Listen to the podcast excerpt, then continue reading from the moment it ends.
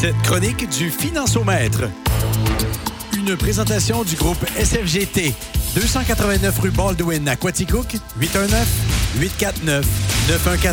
Consultez ce nouvel outil, le financiomètre.ca.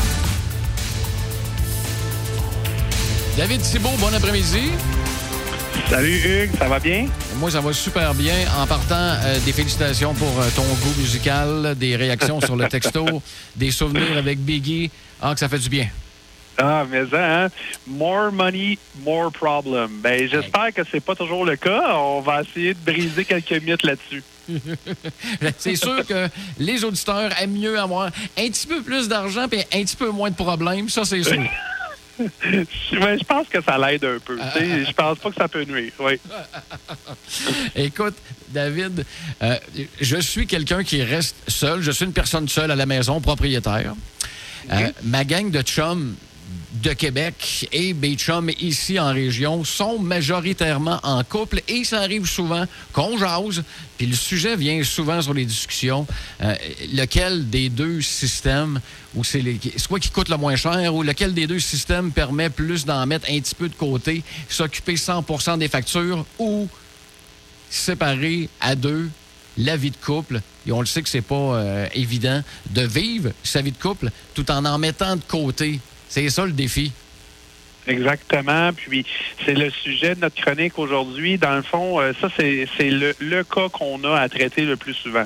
Euh, plusieurs euh, de mes clients, ils, ont, ils craignent de, de nous rencontrer euh, ils commencent leur vie de couple, puis là, ben, oups, ils ont amassé une petite dette à gauche parce qu'ils se sont gâtés à un moment donné dans leur vie, ou deux, ils décident de prioriser leur, euh, leur paiement hypothécaire ou leur prêt étudiant avant de venir nous rencontrer. Mais nous, on veut leur prouver que, euh, dans le fond, avec cette chronique-là, que c'est une erreur de faire ça. Hein? J'aurais pensé l'inverse, moi.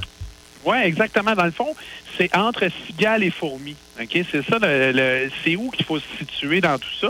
Euh, puis, euh, puis, tout en ayant euh, du plaisir dans la vie. Parce que moi, le premier, je suis très peu McSween, mettons, dans mon approche. C'est-à-dire que je pense pas que le but, c'est de se priver toute notre vie pour avoir à réussir à amasser des sommes d'argent. L'important, c'est commençons par faire plus avec ce qu'on a. Puis on entend souvent parler de ça, tu sais, quand le gouvernement dit on va peut-être monter les impôts vu qu'on a un déficit, ben on leur dit quoi en premier? Ben essayez donc de faire mieux avec ce que vous avez en premier, tu sais. Mais c'est la même chose avec notre budget familial. Il faut essayer de faire mieux avec ce qu'on a en premier lieu. Puis après ça, ben, on regardera voir s'il y a peut-être des dépenses superflues. Donc ça, c'est notre approche à nous. Puis je vais commencer par quatre mythes que les gens ont souvent en tête que je vais essayer de déboulonner. Premièrement, là, les, pourquoi que les gens ont peur de venir nous voir, c'est qu'ils ont souvent entendu parler, il fallait qu'ils mettent un pourcentage de leur revenu de côté. Hein? Puis là, souvent, c'est des pourcentages énormes. Là. Euh, je sais pas si tu as déjà entendu parler du 18% de mise de côté là, de notre revenu. Là. Ça, ça, ça, sonne une cloche, ça, Hugues? Ça me sonne tellement une cloche que j'ai jamais été capable de respecter ça. Je me suis même pas approché d'un 18% de côté mensuellement. Jamais. Oui. Ben, c'est ridicule. OK? C'est ridicule comme principe. Puis, tu sais, je vais, je vais juste te, faire un petit euh, topo là-dessus. C'est que quand on arrive à la retraite, là, tu sais, on reçoit des revenus du gouvernement. OK? À la base, là, tout le monde a.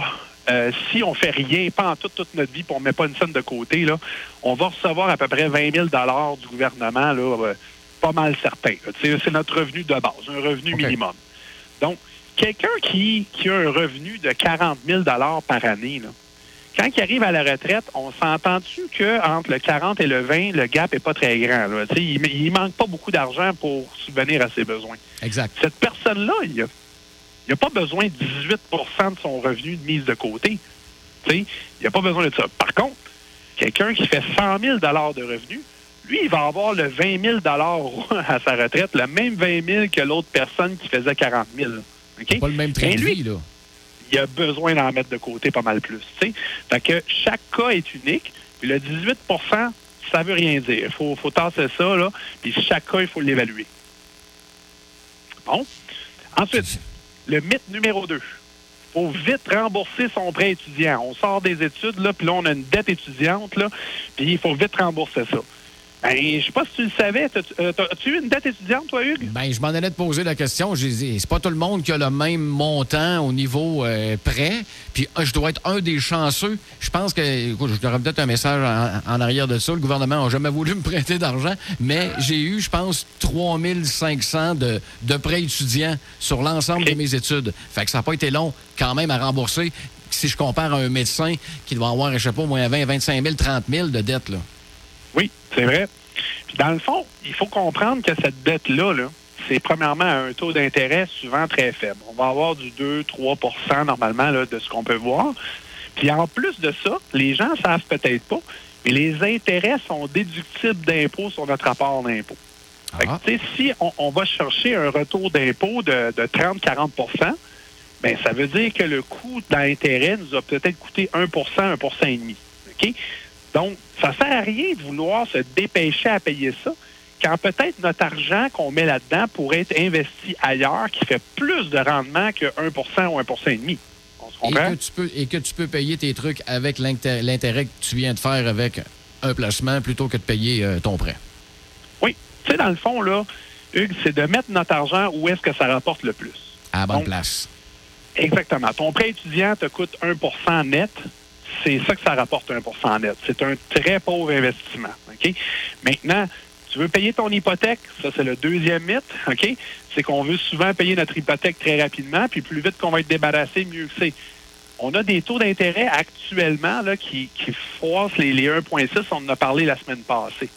Donc, si tu décides de payer plus vite ton, ton, ton hypothèque puis de mettre un 200 de plus par mois sur ton hypothèque, c'est que ton 200 dollars par mois te permet d'économiser 1,6% par année. C'est ridicule. Vous êtes capable, avec cet argent-là, de générer beaucoup plus de plus-value en mettant ça dans un CELI ou en mettant ça dans un REER ou même, si ceux qui ont des enfants, des régimes épargne-études. Donc, l'idée, c'est que souvent, j'arrive chez des clients et leurs maisons là, sont tout fiers de me dire qu'ils vont, dans cinq ans, c'est fini de payer. Mais pendant ce temps-là, ils n'ont jamais mis une scène de côté. Et pourquoi? Parce qu'ils ont dépêché à faire, à mettre leur argent, où est-ce que ça rapportait le moins?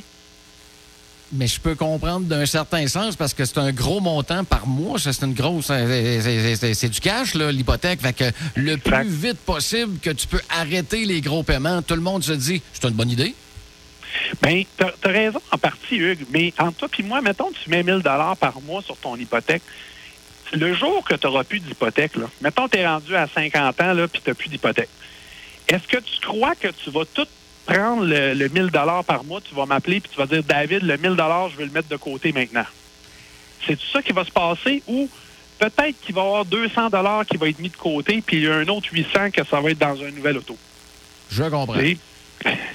Donc, le problème avec ça, c'est que très rares ceux qui, euh, qui, se dépêchent à, mettre leur maison de côté, à mettre de l'argent sur leur maison, qui, euh, qui, qui, vont prendre le, le, le, tout puis, euh, puis mettre ça sur un, investissement. Ça, c'est la première des choses. La deuxième des choses, c'est qu'il ne faut pas oublier qu'un bon placement là, à 5, 6, 7% de rendement moyen là, va doubler à peu près aux 10 ans. OK? Donc, il faut comprendre que si tu te dépêches à, payer ton hypothèque, donc tu es rendu à 40 ans, mettons si tu es chanceux à 45, tu n'as plus d'hypothèque, bien, tu viens de rater peut-être 20 années de ta vie où est-ce que tu aurais pu mettre de l'argent puis ton investissement aurait doublé deux fois. OK? Donc, euh, c'est là que c'est important. est-ce que c'est pour ça qu'on ne pense pas que l'hypothèque, c'est nécessairement un bon choix de, pour mettre notre, argent là, euh, le plus rapidement. Mais je me rappelle, moi, mes parents, dans le temps, avaient la possibilité d'avoir une hypothèque sur 40 ans. 40 ans aujourd'hui, c'est impossible. Je pense que le maximum, c'est 25 ou 30. Ce qui fait en sorte que c'est même pas moi qui décide qu'il faut que je paye mon hypothèque plus vite. C'est les nouvelles règles. Oui. Euh, puis euh, c'est sûr que là, on est sur 25 ans, mais là, il euh, faut dire que nos parents payaient du 6-7% d'intérêt. OK? Nous, on en paye quoi? On paye 1,6, 2, 2,2, 2,5. J'avoue que c'est assez bas de ce temps-là. Exactement, exactement. Fait que c'est là qu'il faut en profiter. Maintenant, je vous dis pas de payer moins vite votre maison pour aller dans le sud cet été. C'est pas ça que je vous dis. on n'a probablement pas, le droit de le faire, là. mais, mais, mais c'est pas le bon choix. Ce qui est le bon choix, c'est de se dire, est-ce que mon argent, je peux faire quelque chose de plus intéressant avec? je vous donne un exemple. Vous savez qu'un un, enfant, là, si tu as un enfant de 16-17 ans, là, puis tu as décidé de ne pas prendre de régime épargne-études pour lui. OK? Savais-tu que si tu mettais 5 000 dans un régime épargne-études, le gouvernement déposait 30% le lendemain? OK? Donc, euh, c'est l'équivalent de 1 500 de subvention totale. Quand même pas pire. Puis que le jour qui va arriver à 17 ans, au poste secondaire, mettons au cégep ou au DEP à la limite, n'importe quel type de poste secondaire, il va pouvoir sortir la totalité de son placement. Ce que ça veut dire, dans le fond, c'est que si toi, tu prends 5 000 sur ta marge de crédit hypothécaire ou sur ta maison, puis que tu payes 2% d'intérêt, faisons le calcul ensemble, c'est à peu près 100 d'intérêt par année. OK? Donc là, il y a 16 ans, et à 17 ans, il peut le sortir. Fait que tu as un an d'intérêt. Ça te coûte 100 d'intérêt pour que le gouvernement dépose 1500 dans son compte.